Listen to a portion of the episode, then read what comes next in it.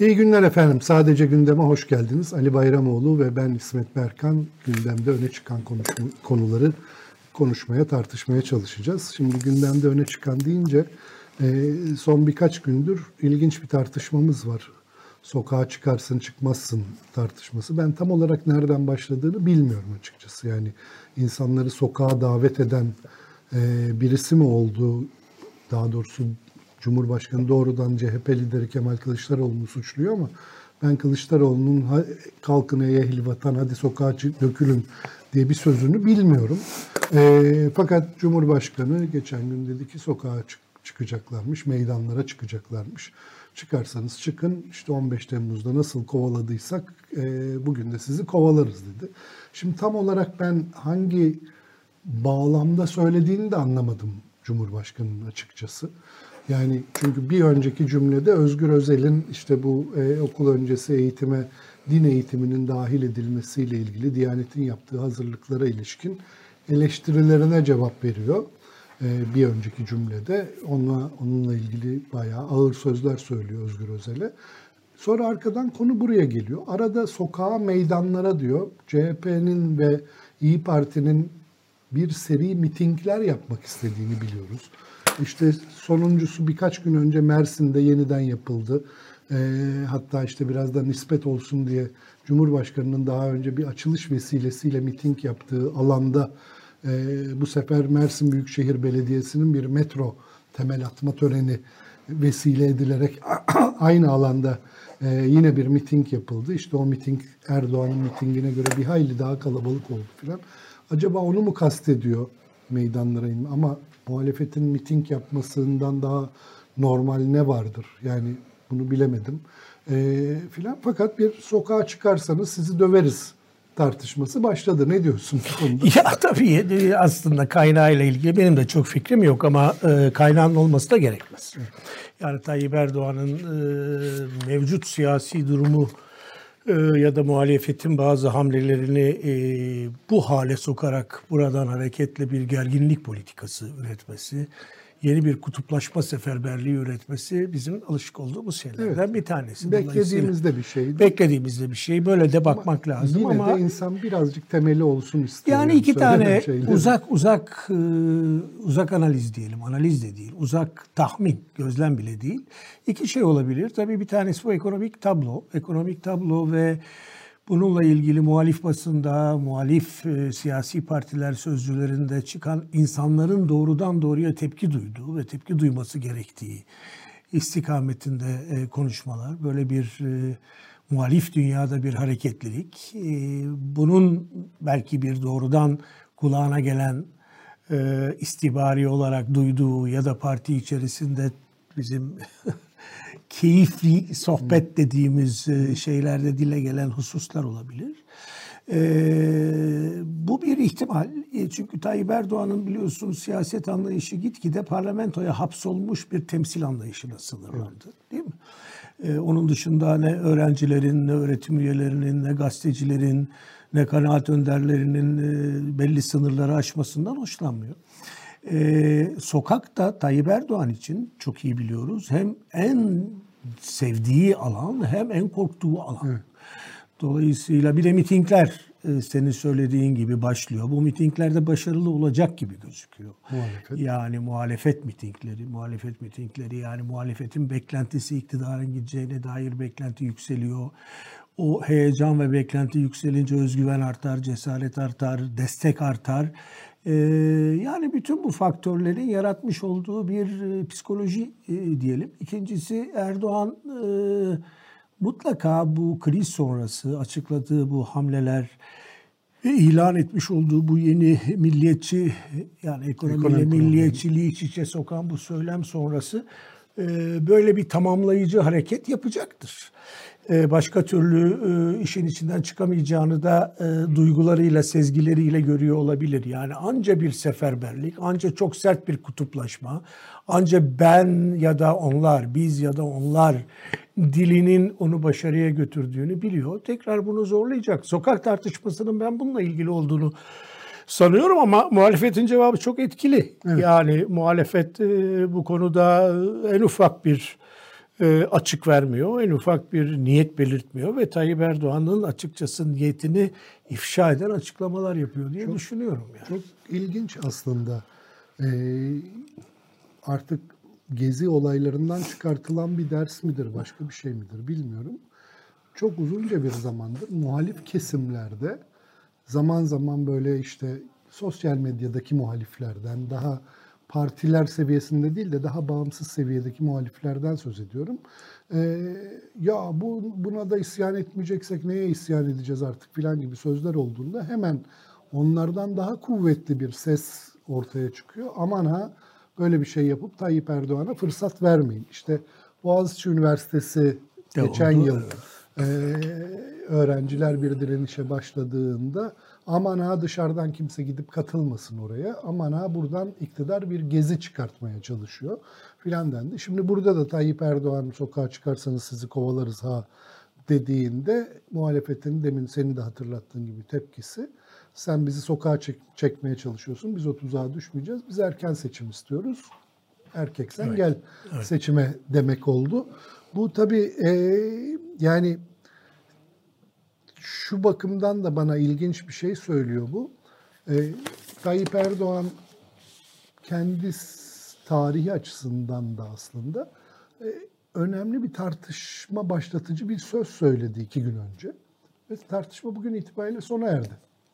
Yani muhalefetin ve Sokak yani, hikayesi. Evet, bu söylem üstünlüğünü, söylem üstünlüğünü e, eskiden böyle bir hırçınlık yaptığında biz haftalarca bu gelirdi. konuyu konuşurduk. Devamı gelirdi. E, söylem üstünlüğünü ne kadar kaybettiği ve muhalefet tarafından ne kadar daha az ciddiye alındığı ve onu muhalefetin onu daha az ciddiye almasının da toplumda da bir bir karşılığı olduğu gibi bir sonuca varıyorum ben bilmiyorum çok mu abartılı Hızlı bir şey biraz yo doğru söylüyorsun ama biraz hızlı olabilir. Biraz bekleyelim. Doğru. Yani şu ana kadar tablo bu ama şu ıı, tespit çok doğru. Bunu başka arkadaşlarımız da yapıyor. Mesela Hatem'in çok altına çizdiği hususlardan bir tanesi bu. Ee, ve buna yüzde yüz katılıyorum. Ee, geçen sonbahardan beri Erdoğan gündem belirleme kabiliyetini eski oranla kaybetti. Ee, belirleyici olan, gündemi şekillendiren e, söylem üstünlüğü diyelim senin tabirinle e, daha muhalefete geçti. Bunu bunu sağlayan tabii koşullar İsmet. Yani ağır ekonomik kriz e, ve e, daha önce yaşanan e, bir dizi muhalefet çıkışı. E, şimdi bunları e, dikkate aldığımız zaman evet e, bu sefer de Tayyip Erdoğan bir sayfa açmaya çalıştı ve o sayfa çok çabuk kapandıysa Bence ki bence de öyle. Bence de öyle ama yine temkinli olup beklemekte fayda Peki. var. Çünkü şapkadan Erdoğan'ın Tabii, tabii. ne çıkaracağı hiç belli olmaz. Onun için söylüyorum. evet, e, ne yaparsa yapsın burada boşa düşüyor. Çünkü ikna etme kabiliyetinin e, özellikle bu sahada, bu konularda düne oranla daha azaldığını ve gündem belirleme kapasitesinin de düştüğünü düşünüyorum. Ama bununla birlikte şu riski hep görüyorum. E, Erdoğan bugüne kadar nasıl e, yol aldı? Hep kutuplaşma politikalarıyla yol. Bundan sonra nasıl yol alacak? Muhtemelen kutuplaşmaya yeni girdiler, yeni veriler arayacak. Neler olabilir bunlar diye baktığımız zaman önüne gelen her şeyi deniyor. Ne bulursa değil. Ne bulursa. Ekonomiyi deniyor. işte şimdi birinin ağzından bir sokak lafı duyuyor. Onu deniyor. işte sokağa çıkacakmış. Di- di- Nişantaşı'ndaki dini insanlar hassasiyetleri deniyor. dini hassasiyetleri deniyor. Dolayısıyla bu konstan kalıcı bir unsur olarak siyasi hayatımızda var. Yarın öyle bir an olur ki e, koşullar o kadar farklı bir şekilde oluşur ki bu söylem e, tekrar devreye e, yani bu söylemin devreye girer demeyeyim de bu Kesinlikle- söylemin karşılığı olur. artık o üstünlüğünü kaybetti demek doğru değil Değil. sonuçta. Değil. Yani Ülkenin- onun için buna buna çok şey yapmak lazım. Yani bu kutuplaşma seferberliği, kutuplaşmaya davet, kutuplaşma üstünden siyaset, tam popülizan yani onlar sokak çocukları biz ahlaklı çocuklar ayrımına çok dikkat etmek lazım. Şimdi gezi olayları dedin. Ee, dün, bir şey yazıyordum. Ee, yani düşündükçe hakikaten gezi olayları tabii o günün sıcaklığı içinde biz tabii gözlemciler, gazeteciler de e, olayın içine, nedenine, sonuçlarına bakıyoruz ama genel büyük bir e, siyasi tablonun içine onu o anda yerleştirmek çok her zaman mümkün olmuyor. Bugün baktığım zaman açıkçası Gezi'de Arap Baharı ile birleşme, tahrir taksim ifadeleriyle iç içe girme sonucunda Erdoğan'ın bu disiplinli toplum e, fikrini e, kurmaya başladığını Evet. Ve e, o kurgunun o günden bugüne açıkçası bir yeni iktidar söyleme haline geldiğini görüyoruz. E, onun için e, bu şeyleri çok hafife almıyorum ben. Yani yarın 100 kişi sokağa çıksa, biri müdahale etse, o müdahale daha çok insanı sokağa davet etse bu tabloyu e, yeniden gezi olaylarında olduğu gibi Tabii üretebilirler. Çok, çoğu insan çok hatırlamıyor ama gezi olaylarından birkaç hafta önce, 4-5 hafta kadar önce emek sinemasının yıkılmasını Tabii. engellemek için yapılan bir protestonun ki topu topu bin kişinin Bin katıldığı kişiydi, evet. bir protestonun gün boyu süren bir çatışma şeklinde polis tarafından Aynen. köpürtülmesi çok var. doğru. Ee, gezi olaylarında da benzer bir şey aslında. Yani durduk yerde polisin tahrikiyle bunun köpürtüldüğünü hepimiz İşte onu biliyoruz. söylüyorum. Evet. Ee, tekrar böyle bir köpürtülecek bir fırsat Fırsat her zaman aradığına bence kuşku yok iktidarın. şüphe yok. Yani mesela dün e, nerede okudum? Bugün bir internet sitesinde okudum. İstanbul'un bir mahallesinde 5000 kişilik bir sitede aidatlar Evet Esenler'de ama Esenler. o çok uzun Hayır zamandır şunu devam eden söylemek bir şey. istiyorum. Devam ediyor olabilir. Yani olay budur. Evet. Yani Tayyip Erdoğan'ın sokak olarak kastettiği şeyler bunlar olabilir. Evet ama onlar çok Benzer şeyler olabilir. Parti seçmenleri o site. Hayır ben o örneği şahıs olarak söylemiyorum. Yani biçim olarak söylüyorum. Aslında yani Türkiye'nin bir medyası olsa keşke eee, o Esenler'deki o siteyi uzun uzun haber yapmak lazım gerçekten. Ben biraz ilgimi çektiği için ne oluyor diye baktığımda koca bir sitenin bir kere 10 bine yakın insanın yaşadığı devasa bir yerden söz ediyoruz. Yani Evet. batı ölçeğinde bir şehirden söz Şehir. ediyoruz. Ee, doğalgazı kesildi mesela bir ay kadar önce. Şimdi aidatlar yüzünden yok işte güvenlikçileri işten çıkartılmış bilmem ne olmuş falan. Yani orada Türk ekonomisiyle de bağlantılı, mevcut ekonomik durumla da bağlantılı çok büyük bir şey oluyor aslında. Belki Tayyip Erdoğan bunları biliyor ve Ee, takip ediyor. Bilmiyorum artık kim biliyor, kim takip Onların ediyor ama bu çok çünkü oradaki insanların AK Parti seçmeni olup olmamasının hiçbir önemi yok. Ben gazeteci olarak çok ilgimi çekiyor. Maalesef işte ülkemizin bir medyası olmadığı için e, böyle konuları bize aksettiren Aynen. e, bir şey de yok. Yani biz yüzümüze tutulan bir ayna da yok. Şimdi bir başka dikkatimi çeken şey daha var. Tayyip Erdoğan'ın bu sokakla ilgili konuşmasının içinde. E, ben şöyle bir açıdan ilgimi çekiyor bu benim. Şimdi Özgür Özel ne dedi? CHP'li Özgür Özel ne dedi? İşte biliyorsun bir Milli Eğitim Şurası yapıldı. Bu şurada da bir tavsiye kararı alındı. Okul öncesi çocuklara da değerler eğitimi verilsin diye. Bu karar henüz kuvveden fiile geçmiş değil. Böyle bir tavsiye kararı olarak, şura kararı olarak bir kenarda duruyor şu anda. Fakat e, Özgür Özel'den öğreniyoruz ki Diyanet İşleri Başkanlığı bu karar sanki yarın hayata geçebilirmiş gibi düşünerek biz okul öncesi çocuklara nasıl bir değerler eğitimi, din eğitimi verebiliriz diye kafa yormaya başlamış. Bunun için de bir özel birim kurmuş. Böyle bir şey yapmış. Devletimiz hiçbir konuda proaktif olmayan devletimiz bu konuda proaktif bir bir devlet kurumu proaktif bir tutum almış. Özgür Özel de bunu eleştiriyor. Diyor ki bu diyor çağ dışı bir şeydir diyor. Okul ön- yani 5 yaşında 4 yaşında çocuklara din eğitimi vermek çağ dışı bir şeydir diyor. Bu görüşler tartışmalı görüşler bence de. E, ve diyor bu bundan hemen vazgeçilmelidir diyor. E, fakat buradan gerek AK Parti sözcüleri, gerek Cumhurbaşkanı Erdoğan, gerek MHP lideri Devlet Bahçeli, Özgür Özel'in Kur'an-ı Kerim'e hakaret ettiği Sonucunu çıkarıyor. sonucunu çıkarttı ve çok ağır bir dille yüklendi. Ben de bunu, bunu dinleyince yani bu siyasi polemiklerimizden bir tanesi. Her gün e, bir şey oluyor nasıl olsa. Şöyle bir sonuca vardım. Biz hep, biz demeyeyim de ben e, sık sık e, Tayyip Erdoğan'ın gerçeklerden bir ölçüde koptuğunu, bir bir illüzyon dünyasında yaşadığını düşünüyorum. Zaman zaman da yazıyorum bunu. Yani ekonomik gerçeklerden kopuk diyorum, siyasi gerçeklerden kopuk.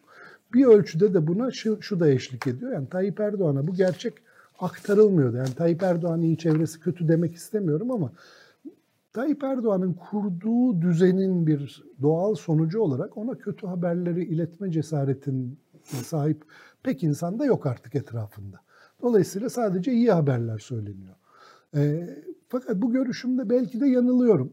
Yani gerçeklerden tamamen kopuk olduğu görüşümde. E, çünkü hatırlayalım son birkaç haftadır bir de şöyle bir tartışmamız var. Yani işte AK Parti seçmen kaybediyor evet.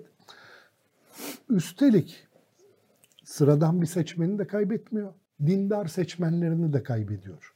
Kaybetmeye başladı. Oradan da bir kanama yaşamaya başladı Evet. diye bir laf var ortada. Bunu kim nasıl ölçüyor bilmiyorum. Daha önce bu dindar seçmen ne demektir konusunu tartıştığımızı hatırlıyorum. Ben kimdir bilmiyorum hakikaten. Din, dindar kime denir ve dindar seçmen nedir bilmiyorum. Kaç kişidir onlar onu, onu hiç bilmiyorum.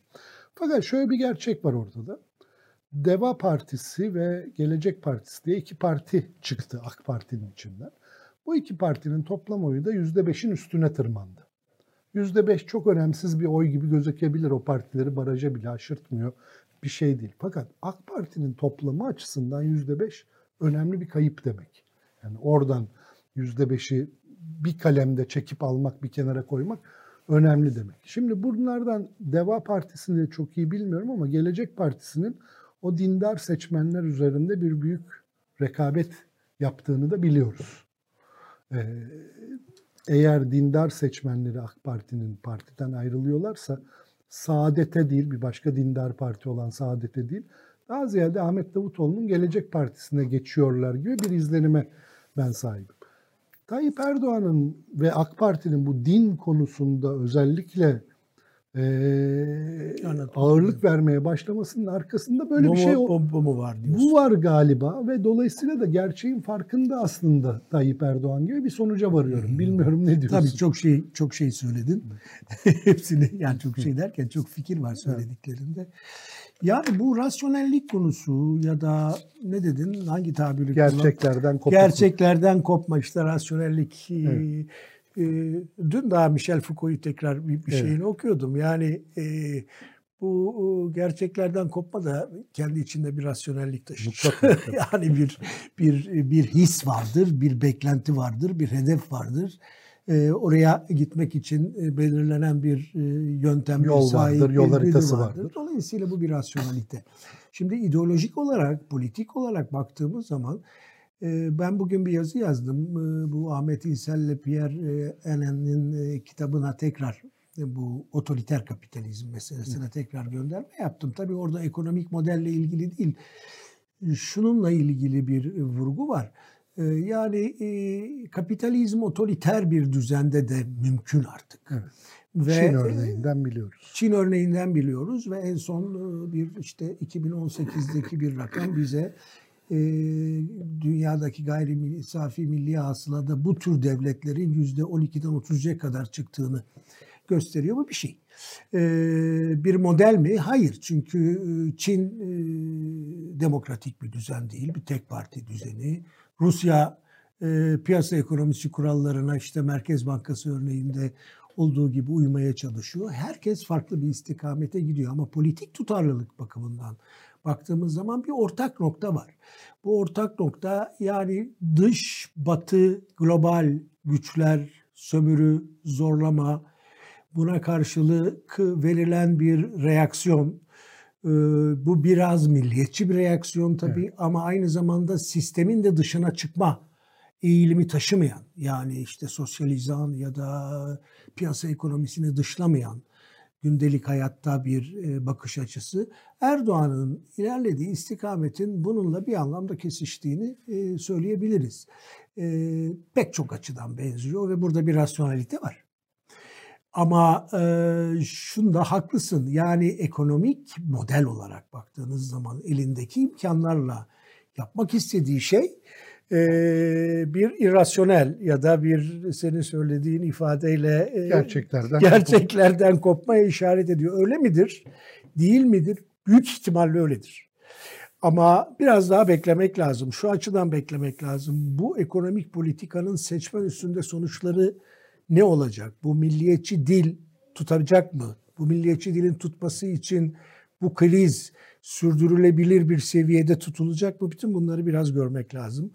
E, Herkesin bir öngörüsü var. Ee, benim de var, senin de var ama yine de beklemek lazım diye düşünüyorum. Diğer taraftan dindar seçmen meselesine gelince ben e, İsmet seçmenlerin bu şekilde kategorize edilmesini e, özellikle kamuoyu araştırmaları tarafından çok doğru bulmuyorum. Ben de. Seçmen tek sahikle hareket eden biri değil ki. Yani birden çok faktörün e, belirlediği bir kişiden özellikle konjonktürün o anın belirlediği bir davranıştan bahsediyoruz. İki, dindarlık meselesine gelince. Şimdi e, biz seninle çok eski tanışırız. İlk tanıştığımız dönemler hatta beraber çalıştığımız dönemler daha Refah Partisi falan yeni piyasaya çıkıyordu. Merkez sağın seçmeniyle bugün sağın seçmeni aynı mı? Değil tabii. Bunu Türkiye değişti yani. Türkiye değişiyor. Yani o zaman şunu görmemiz lazım. Yani o zaman dindar seçmen dediğimiz zaman daha milli görüş, ideolojisi hareketi etrafında bir yapılanma görürken Neredeyse sakallı sarıklı insanlar görür. görürdük. sadece. E, biraz öyleydi çünkü o hareketin e, hareketin temelleri kökü oraya giderdi. Organizasyonu öyleydi. Tarikatlardan, partilerden, hareketlerden işte çeşitli dergilere kadar hepsi bir blok oluştururdu. Halbuki 20 yıllık AK Parti iktidarında en önemli gelişmelerden biri bana soracak olursan bu dönemin merkez sağ seçmenine dindarlık enjeksiyonu yapmasıdır. Yani inancın tabiileşmesidir hayatta. Gündelik hayatta da siyasi hayatta da yani Kur'an-ı Kerim'den bir ayet okunarak bir parti kongresinin açılması e, darbe nedeniyken bir dönemler şimdi son derece e, tabii sıradan, Sıradan bir şey. bir şey haline geldi. Şimdi dolayısıyla kim dindar sorusu, hangi dindar sorusu çok tartışmalı bir soru.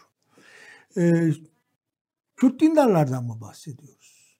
Kürt dindarların dindarlığı bir tek dindarlık mı? Dindarlığın yanında Kürt meselesinin buradaki ağırlığı ne? Kocaman bir soru. Ya da Çanakkale'deki dindar, Karadeniz'deki dindar, Orta Anadolu'daki dindar, e, bir de dindar dar bir kalıp içinde mi? Yani dindarlık bir kimlik mi? Yoksa dindarlık başka kimliklerle iç içe girmeye başlayan bir şey mi? Kastedilen nedir? Beş vakit camiye gidip namaz kılmak mı? Başka bir şey mi? O da Nedir? yetmez ki. Yani, o da yetmez. Yani benim babam e, hayatının e, son yıllarında giderdi beş vakit namaz kılardı ama ben babamı dindar olarak hiçbir zaman diyelim.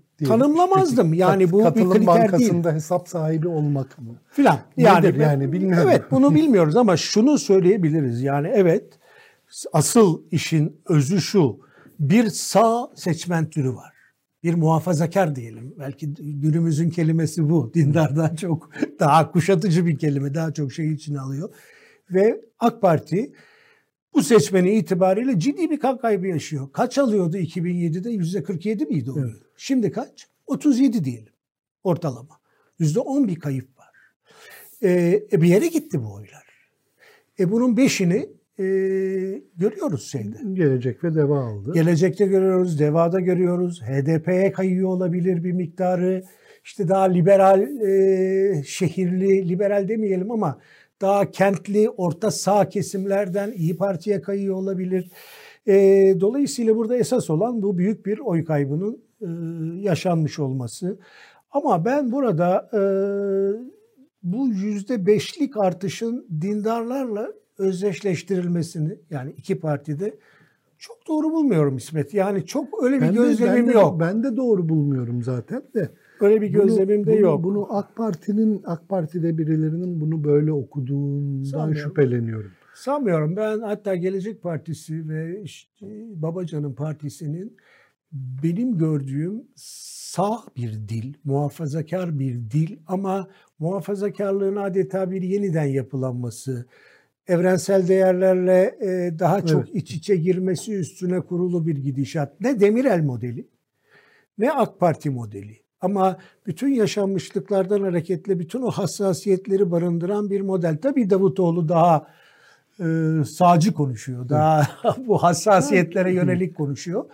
Ama e, bunun bir anlamı, bir karşılığı var mı? Bir de şimdi bu yüzde iki buçuk artı iki buçuk beş ya da üç artı iki beş oy e, ne kadar gerçektir bunu da bilmiyorum. Tabii.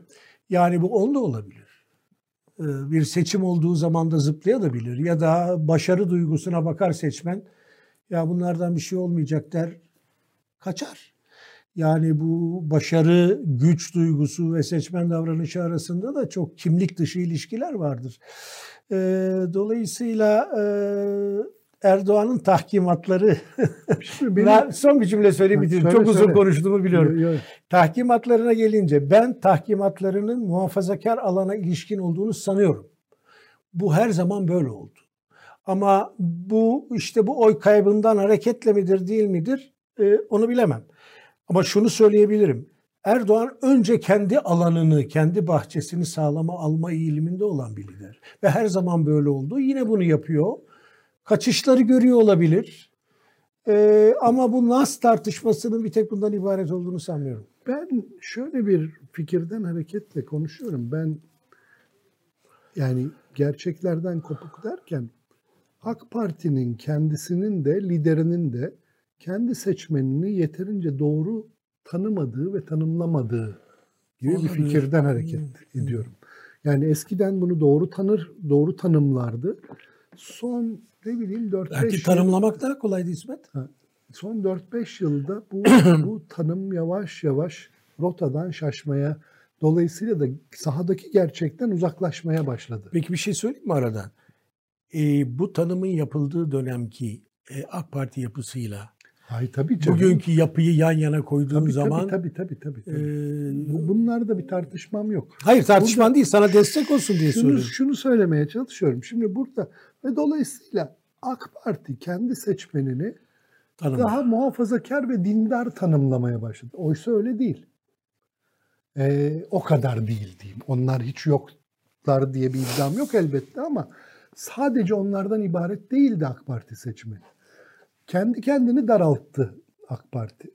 Yani seçmenini tanımlarken e, bana oy verecek insanlar diye tanımladığı kitleyi kendi kendine küçülttü zaten. Evet. Teşhiste böyle bir hatası var.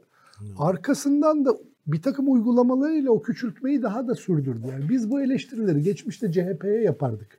İşte ulusalcı, Kemalist dediğin zaman birden yüzde iki buçuk, yüzde beşe tanımlıyorsun normal insanları CHP'ye oy vermesini zorlaştırıyorsun derdik. Şimdi aynı şey AK Parti için. Yani geçmişte AK Parti'ye oy vermiş insanlara AK Parti bizzat kendisi, Cumhurbaşkanı bizzat kendisi oraya oy vermeyi zorlaştırıyor.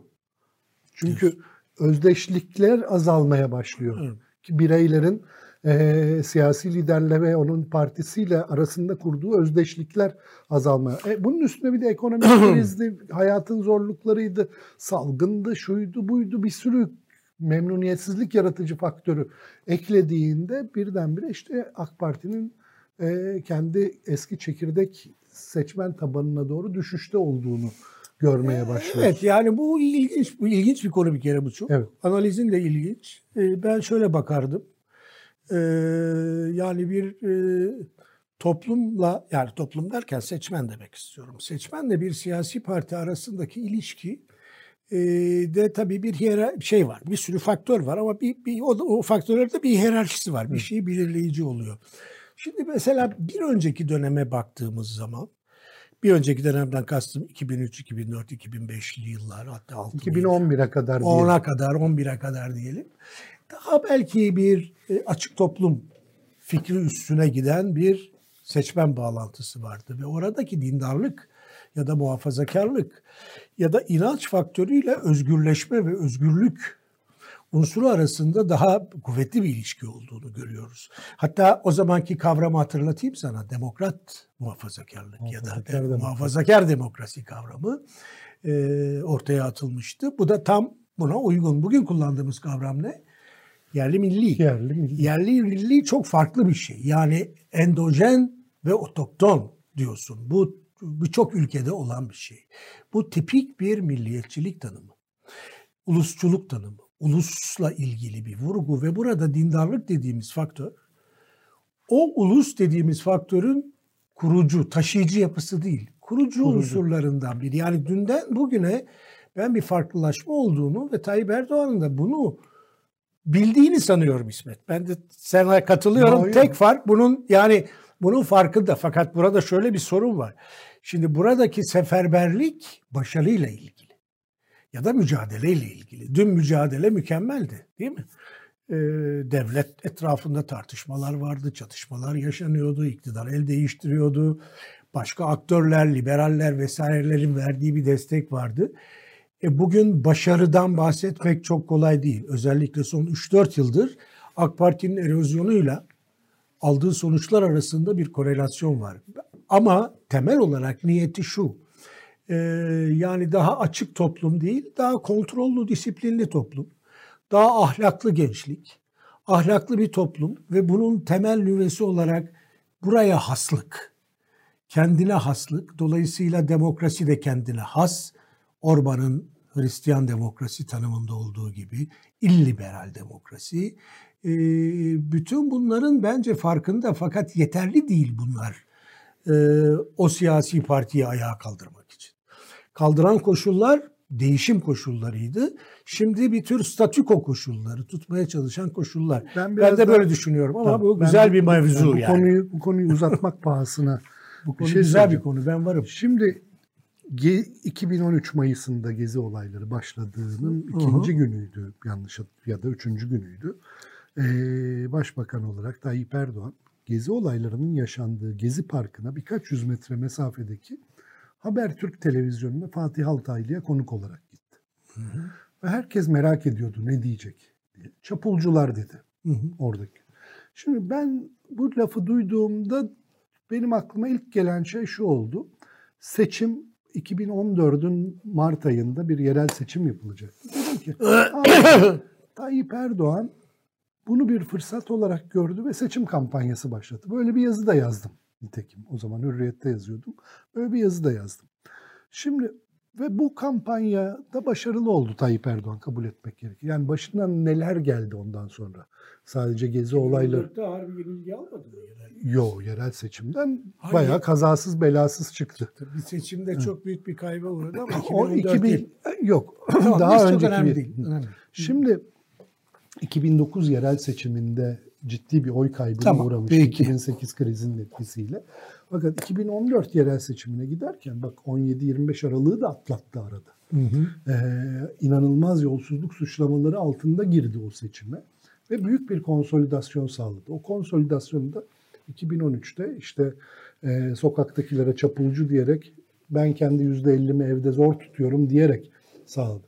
Sonra da bu konsolidasyondan hiç vazgeçmemeyi denedi. Hı hı. Ve daha ideolojik bir partiye, daha ideolojik yani daha gevşek bir ideoloji partisinden daha rigid, daha sert bir ideoloji partisine ve onun liderine doğru dönüşümü başladı Tayyip Erdoğan. Arada da başından bir sürü şey geçti tabii ki. Yani e, işte gezi olayları başlı başına bir şeydi. 17-25 Aralık başlı başına bir şeydi. E, efendime söyleyeyim Cumhurbaşkanı seçilmesi sonra başbakan değiştirmesi yol üstünde başlı başına bir şeydi. Filan 15 Temmuz zaten başlı başına bir şeydi filan bugüne kadar da geldik. Ve gelirken Tayyip Erdoğan 2013 Mayıs'ında kurduğu oyundan hiç çıkmadı senin de söylediğin gibi. Yani ben yani burada bir kutuplaşma ile bir konsolidasyon seçmen konsolidasyonu sağlayayım. Ee, ve bu konsolidasyonla gideyim seçim kazanayım. Bence. İşe de yaradı. Evet. Hakikaten bugüne kadar da işe yaradı. Ee, ya, tabii bir miktar yaramaya devam da ediyor tabii. Yüksek oyu hala çıkıyor. Evet. Şimdi e, fakat biraz önce söylediğim şeyle birleştireyim. Yani sert ideoloji tanımı yaptığınız zaman ne bileyim bir nevi Bolşevik partisine dönüşmeye başladığınız zaman bizden olmayan hiç kimseyi kapıdan içeriye sokmam. En ufak şüphesi olan bile giremez deme raddesine mesela MHP öyle bir parti. Ee, sert bir ideoloji partisi. O yüzden genişleyebileceği alan çok sınırlı. Niye sert ideoloji partisi diyorsun AK Parti? Ona daha henüz tamamlamadım. Nedir ben. emareleri sence? E işte bu yerli milli dediğin şey yani e, kapitalizm... Ama o da çok kuşatıcı. Ulusalcı ol, kim olursan bir, ol. Bir noktaya kadar, bir noktaya kadar kuşatıcı. Tabii ki kuşatıcı ama bir noktaya kadar kuşatıcı. Burada yüzde elli oy almaktan söz ediyorsak artık orada değiliz. Yüzde otuzsa hedefimiz, yüzde yirmi beşse hedefimiz. Peki, tamam. Ama yüzde elli ise hedefimiz sadece yerli milli diyerek yani bana daha iyi bir hayat vaat etmeyerek kardeşim Atina'daki adam nasıl yaşıyorsa sen de öyle yaşayacaksın Anladım. Ama Hatta yerli... Bulgaristan Sofya'daki kadar bile yaşayamıyor Ama buna, zaten. buna tanım sen biraz yüklüyorsun gibi. Çünkü yerli milliyle iddiası daha iyi yaşayacaksınız. Ama başaramıyor. Yani bunda şöyle yani öyle bir şey var. Türkiye'yi dünyadan ayrı bir ada gibi tanımlamaya tamam. kalktığınızda Evet ama bu senin görüşün. Bunu Onun görüşü değil ama hemen. Yo yo bence bunu seçmen hemen O kadar anlıyor. anlasaydı İsmet, o senin dediğin düzeyde anlasaydı anlıyor tabii. Bugün AK Parti %10'larda 15'lerde kamuoyu araştırmalarında sürünüyor olmalıydı. Öyle değil. Yani Şimdi, e, ben o konuda senin gibi düşünmüyorum. Peki, yani katılmıyorum ben, bu ben, AK Parti'nin gidişinin çok tehlikeli olduğunu düşünüyorum. Ama Türkiye gibi bir ülkede bunun kısmen sonuç verdiğini e, görüyorum. Yani bence her yerde işte bakın Macaristan'da da sonuç verdi. Ama bir yere bir yere kadar. Macaristan'da göreceğiz Nisan'da göreceğiz, seçim var. İsmet, ne olacağını bilmiyoruz. Yani Orban'ın karşısına ortak bir aday çıkıyor, kazanabilirler. Ama kaybederlerse... Hayır, Macaristan'daki dinamik şu. Katolik seçmen ikiye bölündü. Eskiden tamam. bütün Katolik seçmeni konsolide edebilen... Göreceğiz onu sandık günü. Göreceğiz. Onu sandık günü evet. göreceğiz. Şimdi evet. burada da çok benzer bir şey var. Şimdi buradan biraz ben e, ekonomiyi atlamak istiyorum. Bu işte evet. gerçeğe, gerçeklerden kopukluk, gerçeklerin içinde yaşamak konusunun bir devamı da bence orada yaşanıyor. Şimdi Türkiye Aralık ayında inanılması güç bir enflasyon rakamı açıkladı. %14'e varan bir enflasyon rakamı açıkladık bir ayda. Hani işte şey diyoruz ya İngiltere'de enflasyon patladı, Amerika'da enflasyon patladı, Almanya'da enflasyon patladı, şurada şu oldu, burada bu oldu. Onların 3 yılda toplam eriştikleri enflasyon rakamını biz bir ayda yaşadık. Kaldı ki bu zamlar daha bundan sonra da, yapıldı. Ha, daha Ocak'ta da yaşayacağız, Şubat'ta da yaşayacağız, Mart'ta evet. da yaşayacağız. Ee, bazı tahminler Haziran'a kadar enflasyonun artmaya devam edeceği, yüzde 50'ye kadar varacağı yönünde kötümser tahminler de var. Şimdi bu enflasyon açıklandıktan iki gün sonra Cumhurbaşkanı işte az önce sözünü ettiğimiz e, sokağa çıkma konuşmasının bir yerinde de enflasyondan söz etti ve nasıl dolardaki köpüğü aldıysak, dövizdeki köpüğü aldıysak enflasyondaki köpüğü de alacağız dedi. Kastettiği şu, enflasyonun bu kadar yüksek çıkmasının sebebi bazı hain, kendini bilmez, e, sorumsuz insanların yaptığı fahiş fiyat artışları. O fiyat artışlarını dizginlediğimiz zaman enflasyonda zaten bu sebeple zaten geçici bir hadise enflasyon. E, tık diye yeniden düşecek. İşte dün de demiş ki tek hanelilere düşecek. Bunun tabii gerçek hayatta bağı sıfırın altında diyebilirim bu sözlerin. Bir siyasi propaganda olarak bile moral verme konuşması olarak bile pek bir işe yaradığını zannetmiyorum e, bu sözlerin. Çünkü yani enflasyon hepimizin her gün yaşadığımız bir gerçek. Evet. E, burada bu bir köpüktür demek e, ne kadar doğru onu kestirmek gerçekten zor. Ve Türkiye ger yani %36 enflasyonu AK Parti iktidar olduğu günden beri görmemişti. Gördük. Bunu da bunu da gördük. Buradan nasıl çıkılacağı konusunda da hakikaten çok zor olduğunu düşünüyorum. Bunun tek sebebi gerçeğin kabul edilmiyor olması, inkar ediliyor olması. Bilmiyorum sen Buna katılıyorum yani bunun tersini söylemek mümkün mü? Yani e, ben hep, hep söylüyorum şu anda Türkiye'de e, yaşanan e, kriz bir şahıs krizidir. Yani Tayyip Erdoğan'ın e, kanaatlerinin, inançlarının, bilgisizliğinin, takıntılarının e, ürettiği bir krizdir. Ben şeyi anlıyorum. Yani anlıyorum derken hani paylaşıyorum anlamına sakın anlaşılmasın. Yani olup bitene baktığım zaman bu yerli, milli, muhafazakar, yeni muhafazakar, ulusçuluk, mavi vatan, bütün bu yeni Türkiye hikayesinin gücünü görüyorum. Ama bunların hepsinin endeksli olduğu bir şey vardır, başarı. Başarı yoksa bunların hiçbir anlamı yok. Senin Afrin'de ve Cerablus'ta ve Libya'da ve Suriye'nin batısında askerin varsa karşılığı oluyor. Şimdi ekonomide de aynı mekanizma tetiklendiği zaman başarı yoksa iflas gelir. Dolayısıyla tamamen katılıyorum sana. Yani e, irrasyonellik konusunda ama neye göre irrasyonel? Bana göre irrasyonel. Sana hadi daha bizi de geçelim. Yerleşik modellere göre irrasyonel. Yani bunu bu şekilde sürdürmeniz mümkün görünmüyor. Ee, buradan çıkışı e, zaten bütün uzmanları okuduğumuz zaman dünyayı hepimiz takip ediyoruz. Artık sabahları uzmanı olsak da olmasak da ilk işimiz ekonomi yorumları okumak, dolar fiyatına bakmak değil mi? yani okuduğumuz zaman herkesin söylediği bir şey var. Çılgın bir gidiş. Ee, buradan çıkış yok. Ve Türkiye bir yerden sonra tekrar eski politikalara dönmek zorunda. Fakat döndüğü anda bir şeyler için çok geç olmuş olacak. Ve her şeyi yeniden e, kurmak zorunda kalacağız. Şimdi Tayyip Erdoğan faktörünü dikkate aldığın zaman e, Tayyip Erdoğan'ın hem pragmatik bir tarafı olduğunu, çok kolay geri dönebileceğini biliyoruz. Hem de inatçı başka bir tarafı olduğunu ve bu sefer işi büyüttüğünü, iddiayı büyüttüğünü görüyoruz. E, Türkiye e, bence bu, bu, bu yol ayrımı üstünde gidecek İsmet. Yani bir geri dönüş Tayyip Erdoğan'ın e, başarısı olarak tekrar geri dönüş olabilir. Ya da bu iktis olabilir. Bu ülkede bunların hepsi mümkündür.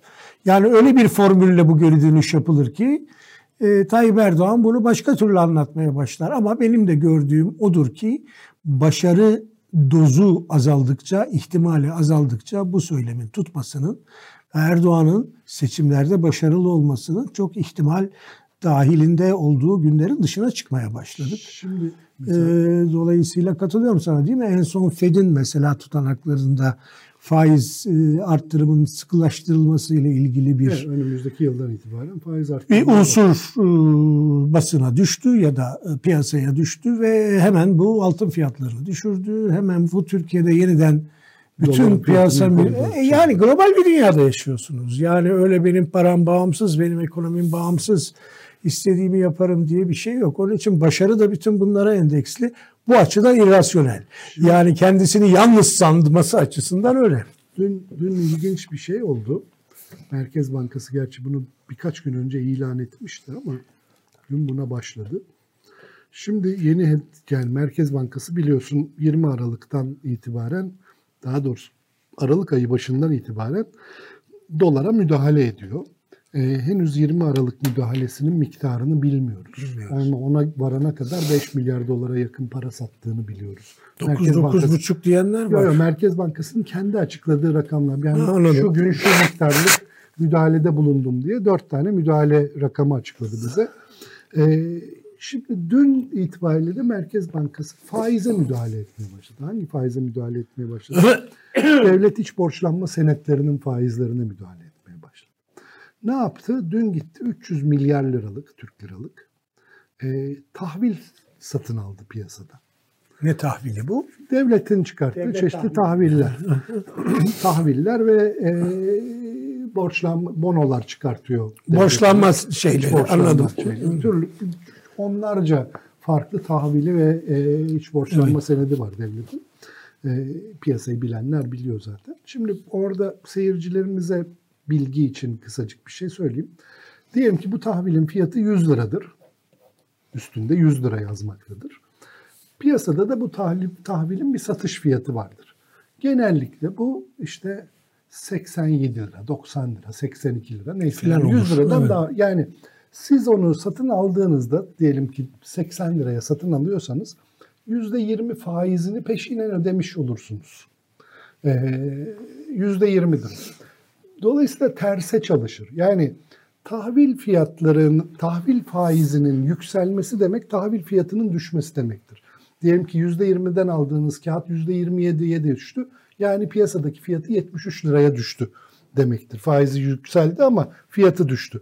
Fiyatı e, yükseldiği zaman da faizi düşmüş olur. %20'den aldığınız kağıt %12'ye düştü. Demek ki %88 liraya çıktı fiyatı gibi.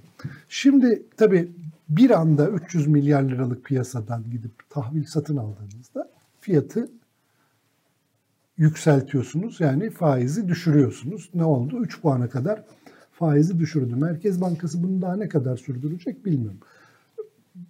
Önemli olan şey şu. Merkez Bankası bunu hangi parayla alıyor? Ee, o parayı nereden buldu da alıyor? 300 milyar liralık alışverişi nasıl yapıyor? Para basarak yapıyor bunu. Yani piyasada para genişlemesine sebep oluyor.